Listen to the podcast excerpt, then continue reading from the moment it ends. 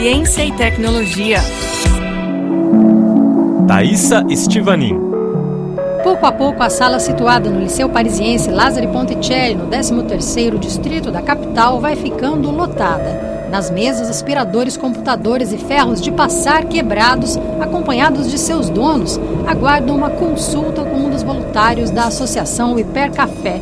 A maior parte são engenheiros que ajudam as pessoas a consertarem, ou melhor, darem uma nova vida a seus objetos.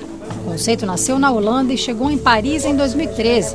Hoje existem projetos similares na Bélgica e nos Estados Unidos.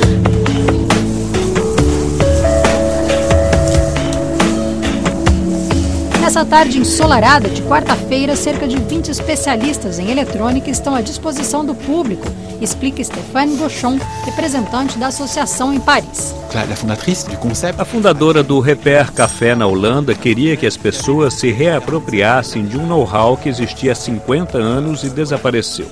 O público tem vontade de voltar a ter essa autonomia. Existe esse desejo, ele está presente de maneira muito forte.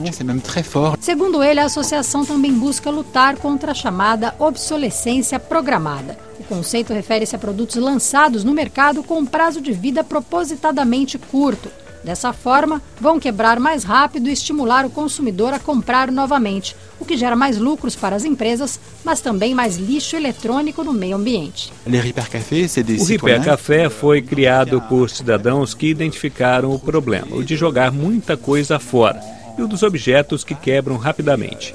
Esse problema não foi resolvido nem na esfera política, já que não tem legislação sobre a obsolescência programada e a econômica os objetos continuam a ser produzidos em massa, que quebram rapidamente. Segundo Stéphane Gouchon, essa é uma tendência europeia. Os cidadãos percebem que, agindo coletivamente, podem lutar contra comportamentos nocivos para o meio ambiente e para a própria população. Alguns aprendem tanto que passam a trabalhar como voluntários, um dos exemplos é a aposentada Monique Metayer, que depois de três anos frequentando os ateliês, agora ajuda a consertar eletrodomésticos em pane. Todo mundo pode aprender. É preciso só um pouco de boa vontade. É convivial. Eu já tenho uma certa idade, mas mesmo assim fui muito bem aceita. Quando a reportagem da RF Brasil chegou ao ateliê, o engenheiro Bertrand Casnabé, que integrou a associação há uma semana, consertava o leitor de memória do PC da jovem Odete. É bom aprender, mas eu seria incapaz. Bertrand discorda. Você já tem uma qualidade essencial. Suas mãos não tremem. Compartilhar, aprender e também diminuir o consumo. Esses são alguns dos vários objetivos da associação que inspiraram Chantal que depois de frequentar os ateliês também se tornou voluntária, assim como Monique. É uma pena jogar as coisas fora se elas podem ser consertadas. Como não há muita gente para reparar esses objetos, porque na maior parte do tempo somos aconselhados a jogar as coisas fora e comprar outras novas, prefiro tentar arrumar. Já que está quebrado mesmo, não perco nada tentando. O objetivo é consumir de maneira mais inteligente. Se todo mundo fizer isso, podemos obter mudanças. Je pense que ça deviendra quelque chose d'important.